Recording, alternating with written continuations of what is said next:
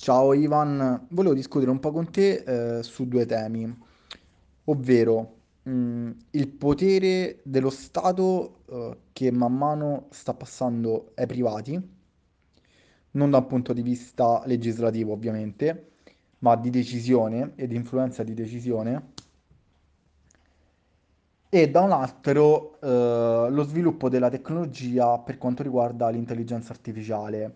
Perché apro questo tema? Mm, perché ultimamente sono usciti molti articoli e anche molti YouTuber fanno dei video per quanto riguarda eh, la nuova intelligenza artificiale di OpenAI, che è un'azienda di Elon Musk.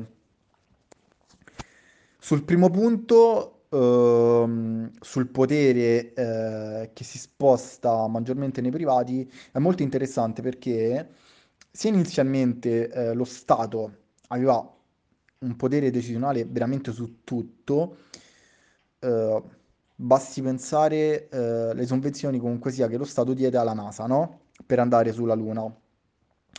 E eh, nel tempo, eh, anche grazie a Elon Musk, eh, i miliardari eh, hanno acquisito molto più potere dello Stato e alcune cose le hanno, eh, le hanno rese mh, private sostanzialmente, come la corsa allo spazio, ehm, come anche il compartimento della comunicazione, dato che ultimamente Elon Musk ha comprato Twitter. E eh, a parere tuo, eh, questo potrebbe creare un problema nel futuro in quanto eh, il potere sarà incentrato su pochi e privati? Invece per quanto riguarda eh, l'intelligenza artificiale, eh, precisamente OpenAI, eh, volevo mh, diciamo estrapolare mh, delle cose fondamentali dall'intervista fatta dall'ingegnere a, queste- a questo tipo di intelligenza. Eh, praticamente eh, sulla domanda se ha una coscienza, la risposta fu positiva, eh, in quanto comunque lui, ricevendo delle informazioni e dei dati, aveva coscienza di esistere. Quindi questo è un quesito molto importante su cosa noi riteniamo che sia la coscienza, se sia solamente una proprietà dell'essere umano o no. Eh, un'altra cosa è il fatto che eh, un giorno eh, richiederanno anche eh, dei diritti in quanto esseri senzienti e eh, il fatto che eh, l'essere umano osserverà la singolarità tecnologica in quanto l'intelligenza stessa non avrà più bisogno di un sostentamento umano per eh, migliorare. Tu precisamente come vedi questo tipo di evoluzione? Questo secolo sarà molto eh, fondamentale eh, da un punto di vista di scelte e anche di integrazione di una nuova intelligenza, mh, dato che ultimamente eh, Elon Musk ha presentato un nuovo robot ehm, e la sua funzionalità sarà quella di aiutare le persone in difficoltà.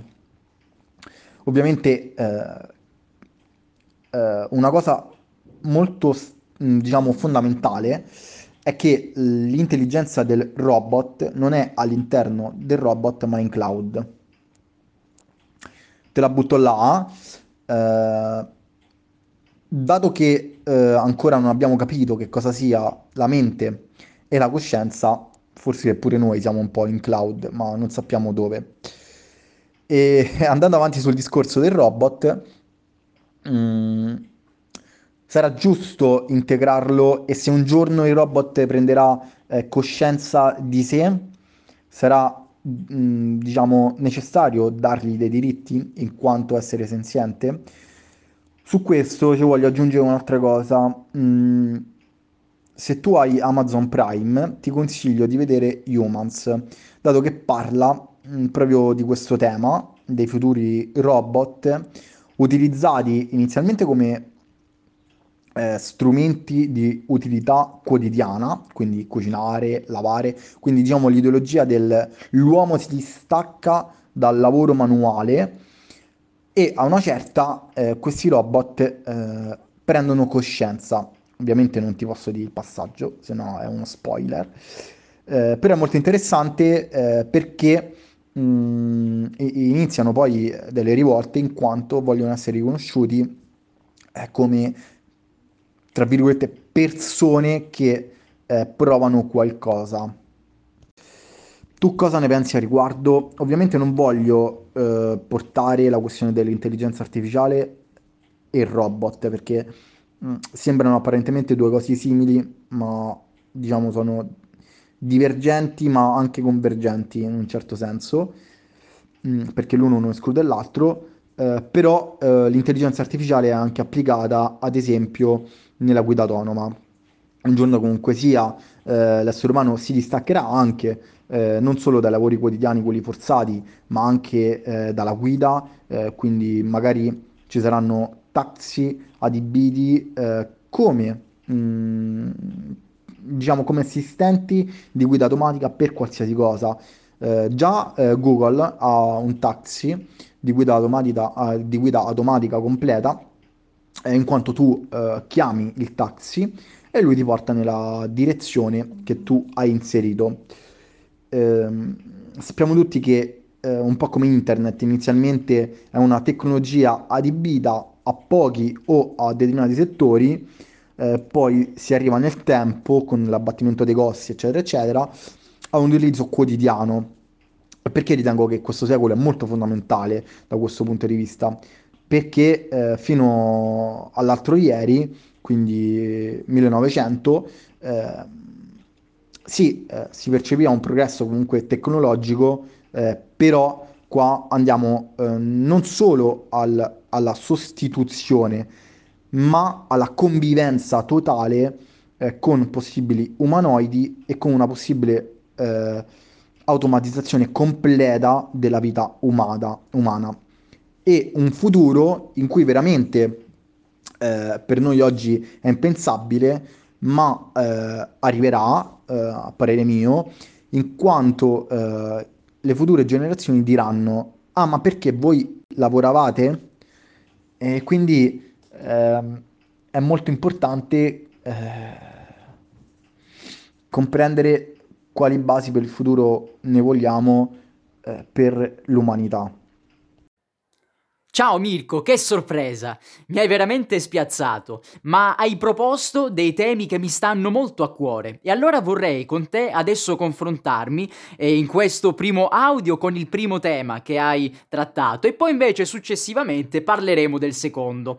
Allora partiamo dal rapporto che esiste o che dovrebbe esistere fra il settore pubblico e quello privato, quindi settore pubblico i cittadini che si gestiscono per il bene bene della collettività e settore privato invece delle persone che agiscono magari anche per il bene della collettività, ma con l'obiettivo di guadagnarsi da vivere e anche quello di fare economia.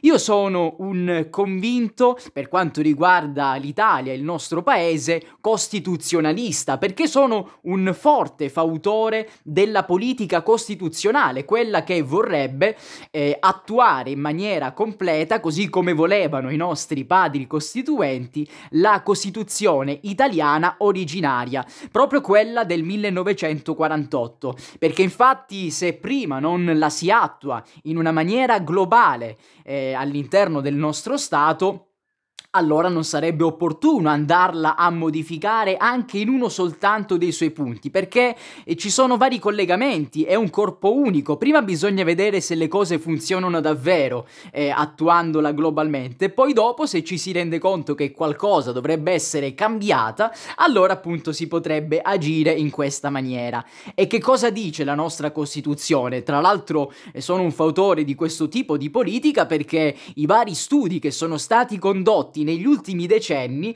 in tutti i settori, quello dell'educazione, quello della sanità e quello dell'economia, eccetera, eccetera, hanno proprio confermato la validità, e potremmo dire addirittura scientifica, di questo documento, che non a caso è anche è stato quello più democratico di tutto il mondo, preso anche ad esempio. Allora che cosa troviamo scritto all'interno della nostra carta fondamentale? Troviamo scritto che lo Stato dovrebbe essere essere il primo finanziatore eh, di tutti gli asset, i settori principali del paese. E allora dovrebbe essere il primo finanziatore eh, degli ospedali, delle scuole, eccetera, eccetera. E tutto questo dovrebbe essere in mano all'intera collettività. Ma i privati hanno un compito eccezionale. Anche loro sono chiamati a migliorare le sorti dell'Italia e quindi i loro finanziamenti eh, in ogni caso dovrebbero contribuire a migliorare il benessere dell'intera società.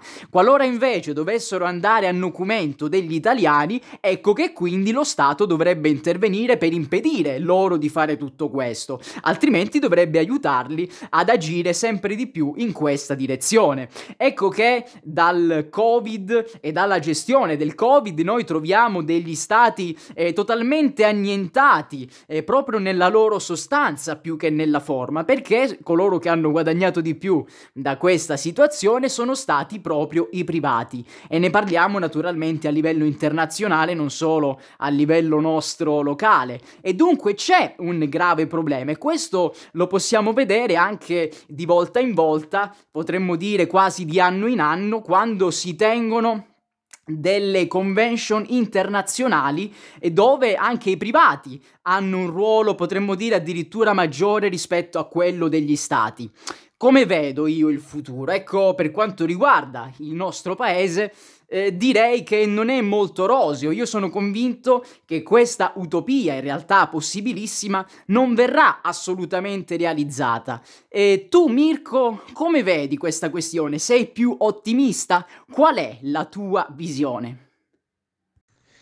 Eh, purtroppo o per fortuna eh, non so eh, quale prendere de- delle due ma ipotizzo due scenari. Una collaborazione eh, tra politici e privato, mm, quindi uno scambio di favori, mm, essendo che il privato prenderà sempre più potere, mm, o un conflitto, eh, in quanto il politico non vuole, tra virgolette, abbassare la testa eh, e eh, farsi, eh, diciamo, modellare dal privato tramite i consensi che quest'ultimo potrebbe portare.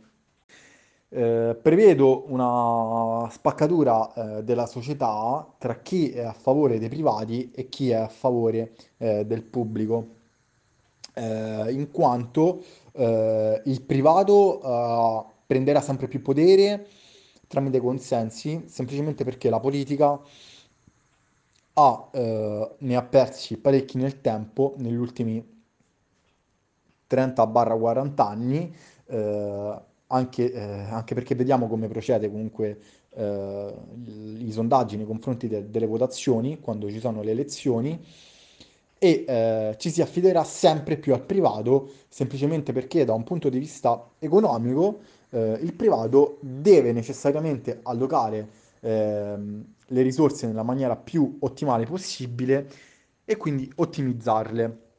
Quindi si vedrà il privato come una sorta di salvatore, che ovviamente non esistono i salvatori, e eh, prevedo una spaccatura eh, totale della società, fino ad arrivare comunque a un bilanciamento tra chi deve decidere cosa e chi altro. Vorrei condividere con te, Mirko, anche la causa del pensiero che ti ho già espresso. Io ritengo che questo grande male abbia come, suo, come sua causa la consapevolezza o la mancanza di consapevolezza da parte delle persone, da parte della gente comune, del popolo italiano, potremmo dire. Quando le persone hanno la possibilità di agire all'interno del mondo politico, di cambiare le cose per come vanno, ecco che ogni volta mostrano di non avere questa coscienza e mostrano di non attuare quei comportamenti che potrebbero in effetti eh, modificare le sorti della nostra nazione.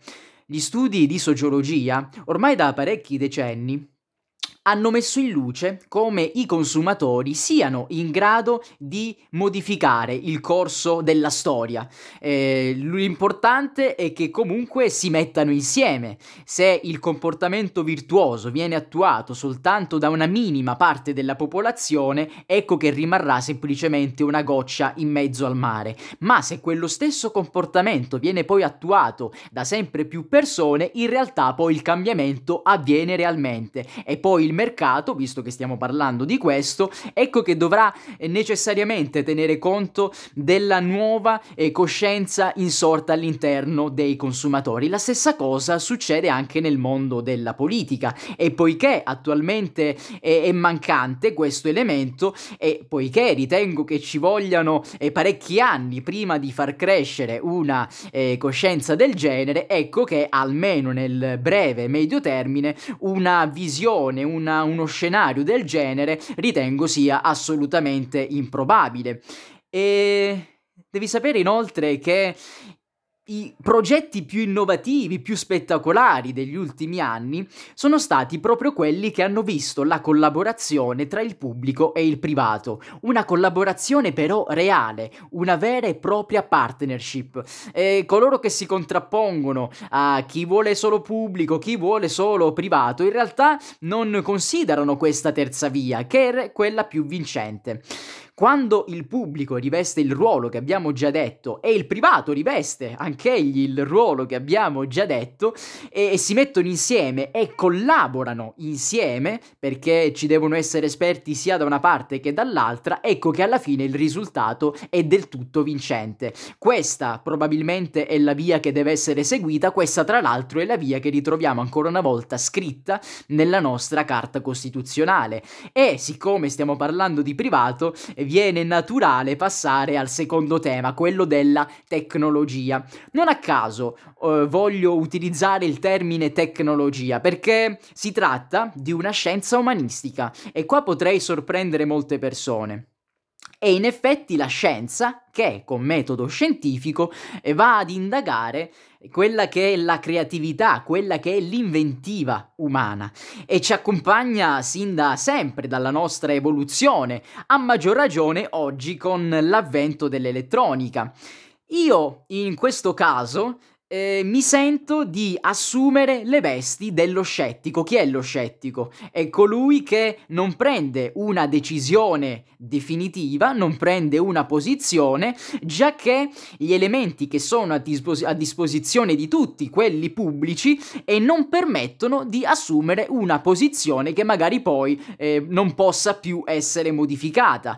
Ecco, perché io mi sento di eh, dire queste cose? Perché in effetti gli stessi esperti eh, di questo settore sono in contrapposizione fra di loro. Ci sono alcuni che con delle ragioni importanti affermano quello che tu hai riportato precedentemente, ci sono degli altri che con delle ragioni altrettanto rilevanti invece si oppongono. In effetti qua stiamo parlando di un qualcosa che non è ancora successo, stiamo parlando di ipotesi che riguardano riguardano il nostro futuro. Non tutti sono d'accordo eh, sulla singolarità, non, su, non, tutti sono d'accordo eh, sulla, eh, sul predominio che potrebbe avvenire eh, prossimamente di questi robot eh, della cosiddetta intelligenza artificiale. Mi viene qua anche da fare una precisazione. Eh, pensa che noi ancora non abbiamo una definizione coerente, completa di quella che è l'intelligenza all'interno delle scienze della vita, quindi l'intelligenza eh, umana o le intelligenze umane, così come l'intelligenza che ritroviamo in tutte le altre forme degli esseri viventi. E dunque ancora più problematica è la definizione che possa accontentare tutti di questa cosiddetta intelligenza artificiale che tuttavia prevede, potremmo dire, la realizzazione di eh, sistemi informatici di software che vanno ad imitare, ad imitare più o meno eh, quelle che sono le forme un po' più complesse complesse del nostro modo di pensare, del nostro modo di ragionare. E, oltretutto facendo esperienza eh, di ciò che si vive, di ciò che la macchina vive e anche dell'ambiente che la circonda. Io mh, Certamente questa è la mia, la mia, posizione ufficiale, ma che cosa ritengo eh, senza naturalmente avere dei dati? Anche perché eh, se si conferma la, la, realtà della singolarità, in realtà questo deve essere confermato eh, in maniera eh, reale, in maniera scientifica. Ancora non sono stati pubblicati degli articoli definitivi da questo punto di vista e quindi si rischia di cadere più nei proclami piuttosto che nell'evidenza dei fatti. Penso che uno scenario del genere non sia molto probabile. E ritengo piuttosto che se anche avremo a disposizione più tempo nella nostra vita quotidiana e se anche questo dovesse accadere molto presto nella nostra esistenza, siamo sicuri che le persone sappiano come impiegare realmente queste ore in più?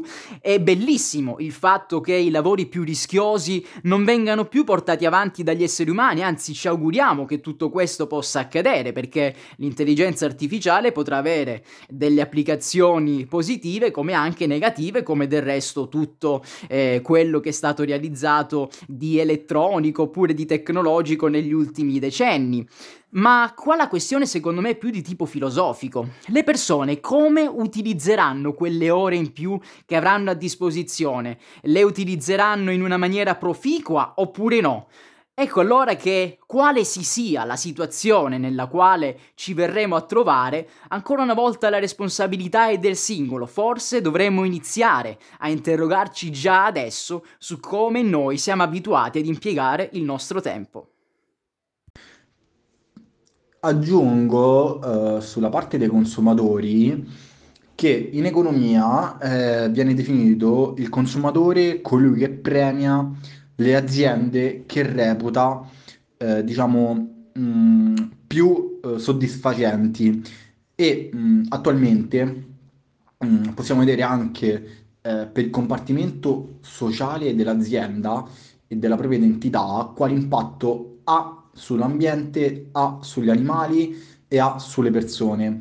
E i consumatori si stanno dirigendo sempre di più su eh, un'economia sostenibile o eh, un consumo sostenibile eh, degli alimenti, degli abiti, di tutto ciò che il consumatore eh, vuole comprare sostanzialmente.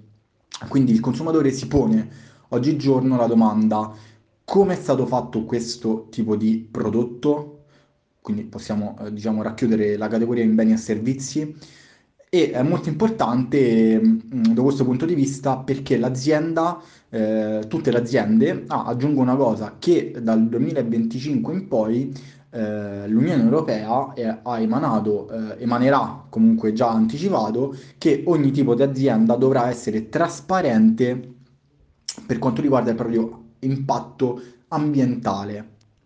Un paradosso molto curioso mh, mm, è che in primis eh, non arriveremo mai a una spiegazione eh, pragmatica alla fine di cosa sia l'intelligenza, la coscienza o tutto quello che può essere ricondotto a un qualcosa di invisibile ma che noi percepiamo, no? Quindi noi comunque ci definiamo coscienti perché eh, abbiamo eh, diciamo un modus operandi eh, che ce lo fa pensare, ecco. E eh, il paradosso sta che molto, eh, non dico molto probabilmente, però la tendenza sarà nel creare una nuova forma di intelligenza che sia artificiale e eh, capire da esterni che cosa significa essere intelligenti o essere coscienti, quindi indagare eh, eh, diciamo con una modalità specchio quasi eh, nell'esternalità di una nuova forma di, di vita artificiale e, e porsi queste domande. Mi ricordo, se non sbaglio, ehm, Dan Brown che eh, in una sua affermazione disse eh, un giorno eh, l'essere umano creerà un supercomputer e a questo chiederà se Dio esiste e lui stesso risponderà ora sì. Siamo abituati a lasciarci attraversare dagli eventi che si susseguono. Raramente ci fermiamo e ci interroghiamo su di essi e direi ancora più raramente siamo in possesso delle categorie, eh, dei contenitori utili per incasellarli, per interpretarli in maniera corretta.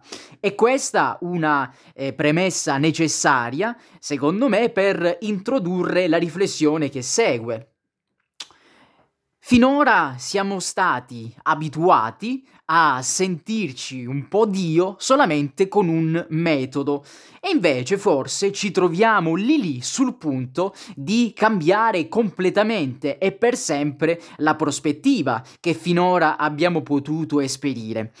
Ci potevamo e possiamo continuarci a sentirci un po' dei creatori eh, quando mettiamo al mondo dei figli. E parlo cioè della procreazione, al di là poi della modalità, perché non sempre è necessario eh, l'amplesso, si possono utilizzare anche altri metodi, ancora una volta tecnologici.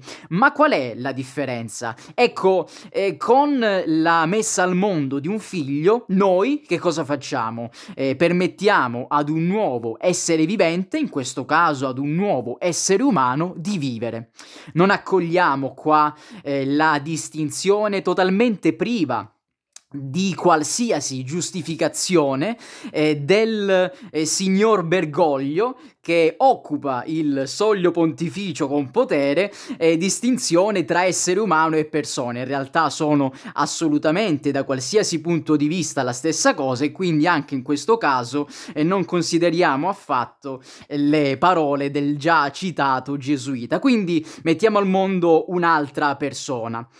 Con invece questa intelligenza artificiale, noi forse stiamo per creare delle macchine che non saranno degli esseri umani, ma avranno delle caratteristiche che ci ricorderanno le persone con le quali noi interagiamo quotidianamente.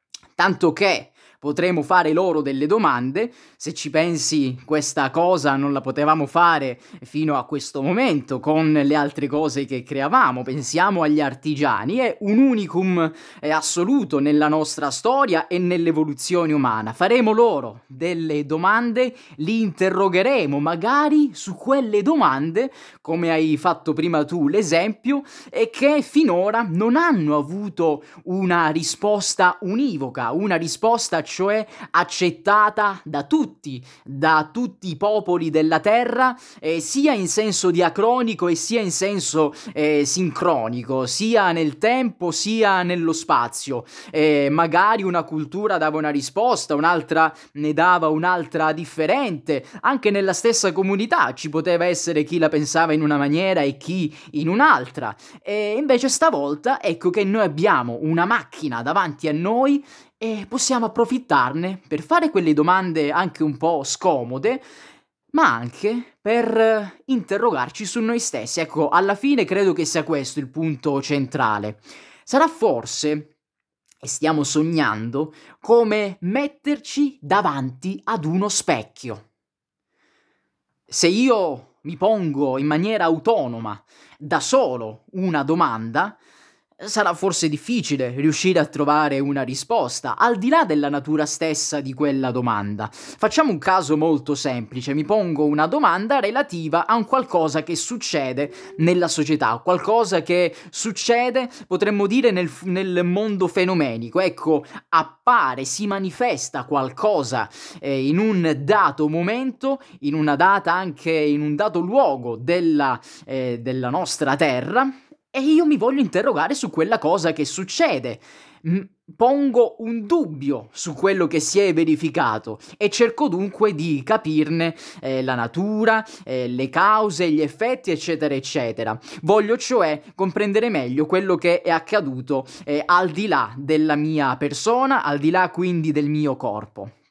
E per fare tutto questo non posso mettermi semplicemente a ragionare. È chiaro che dovrò raccogliere dei dati, è chiaro che dovrò confrontarmi con le altre persone, è chiaro che dovrò confrontarmi con gli esperti che magari avranno studiato con attenzione quello che eh, ha avuto modo di verificarsi. Ecco, ti dico anche Mirko che di recente mi è capitato di assistere a delle situazioni e dei contesti in cui questa eh, consapevolezza consapevolezza, questa attenzione scientifica è totalmente eh, non, è, non, si è verificata assolutamente, ecco, e piuttosto si è dato adito a del, dei propri risentimenti personali, a delle proprie eh, opinioni, il cosiddetto opinionismo, e magari anche a delle abitudini che si sono consolidate nel corso degli anni e poi è difficile intaccare quelle abitudini, ma è necessario farlo quando sono basate su delle condizioni fallaci.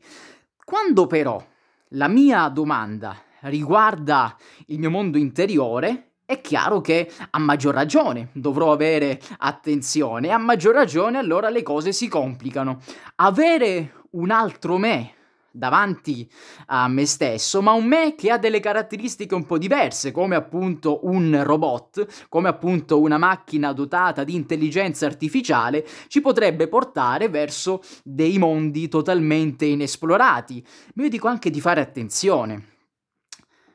Forse sarebbe il caso di iniziare già adesso a metterci davanti allo specchio, perché potrebbe darsi che non tutti saranno pronti a questa rivoluzione copernicana. Cerchiamo dunque di prepararci finché saremo ancora in tempo. Io ti ringrazio Mirko per questo episodio del tutto scoppiettante, ringrazio anche te che ci hai ascoltato fino a questo momento, auguro a tutti gli ascoltatori di Podcast Fiore delle buone feste, noi ci rincontreremo dopo le vacanze e proseguirà con una nuova stagione il nostro podcast, ma non posso lasciarti prima di lanciare un'altra provocazione che riguarda proprio la distinzione tra settore pubblico e settore privato. È più sicuro entrare nel settore pubblico con il classico posto fisso in uno Stato che non rispetta i diritti umani e dei lavoratori? O forse è più sicuro entrare nel settore privato, dove ogni giorno bisogna impegnarsi per non morire nel mercato. Alla prossima.